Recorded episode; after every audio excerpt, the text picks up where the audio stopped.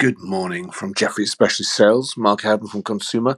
Saw a big bounce in Remy yesterday on the back of fiscal Q1 guidance a little less bad and some long-term aspirational margin targets. Stock's now at 40 times next year's PE, and from a DCF perspective, pricing in 12% EBIT growth medium term versus the 8% we have in the model. We think the valuation is divorced from reality, and the reality for all spirits is that the on-trade is going to turn slower than is priced into these shares. Separately but connected, Young's Pub said this morning they do not expect trading to return to normal until April of 21.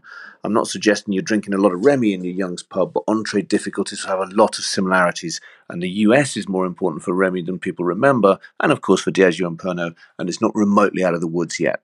Even Fever-Tree's AGM statement yesterday expressed caution that on-trade reopens will be gradual, and there'll be pressures on margin from negative channel and geographic mix. Further corroborating evidence came from our proprietary survey suggesting that UK consumers are in no Hi, it's Alex Turner on the discretionary stocks. A quiet day today, but of note, Boss is in talks with the former CEO of Tommy Hilfiger and PVH Europe to replace this outgoing CEO as of September. This, in our view, is not particularly exciting news. PVH brands have had poor traction in the region. We note Nike coming off the highs yesterday.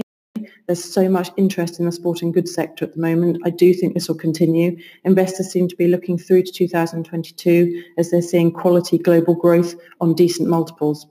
In research today, Andy publishes again on uh, Greggs. It's a recent initiation. We look at read across from Pret and other operators in the segment. We're buyers here. We think geographical di- diversity, ongoing momentum, and a strong balance sheet will see Greggs outperform the peer group. Next week, we hear from Inditex, H&M, and B&M, and plus there's a big co- consumer competitor conference going on. Have a great weekend. Bonjour from Industrials. Uh, we hosted Kennametal in the US. They're a peer to Sandvik here in Europe. There was no end market update and no uh, update on potential customer destocking, but management echoed two things we heard from our Nordic tour last week. One, the very short visibility. They're now managing operations on a week by week basis to limit costs returning to the business ahead of volumes.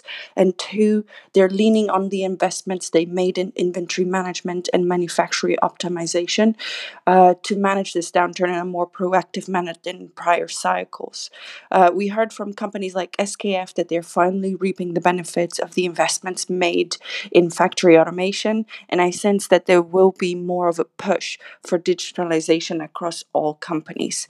Just very quickly, Navistar order trends still soft as freight demand declined and truck utilization and rates fell, but Class 8 order cancellations were limited to 2.5% of Good morning from Mark Hoffler in Resources. Oil prices very much in focus for us as we head into the weekend, and it's nice to see the Brent front month contract holding over $40 a barrel.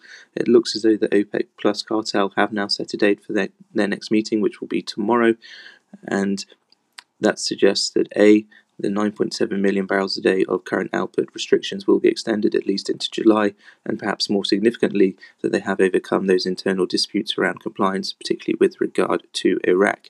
Yesterday, we wrapped up our first uh, renewables conference, two afternoons of meetings with 13 companies and nine Zoom webinars, and I think the key takeaways for me from a very high level perspective are that the energy transition is actually speeding up through the downturn. That's as capital employed allocated to renewables increases. It's also quite striking that some of the low cost of capital for some of these players, even if significant hurdles, particularly around politics, remains. Good morning from Mark Hoffler in Resources. Oil prices very much in focus for us as we head into the weekend, and it's nice to see the Brent front month contract holding over $40 a barrel. It looks as though the OPEC Plus cartel have now set a date for their, their next meeting, which will be tomorrow, and that suggests that A, the 9.7 million barrels a day of current output restrictions will be extended at least into July, and perhaps more significantly, that they have overcome those internal disputes around compliance, particularly with regard to Iraq. Yesterday, we wrapped up our first uh, renewables conference, two afternoons of meetings with 13 companies and nine Zoom webinars, and I think the key takeaways for me from a very high level perspective are that the energy transition is actually speeding up through the downturn.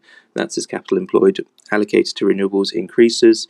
It's also quite striking that some of the low cost of capital for some of these players, even if significant hurdles, particularly around politics, remains.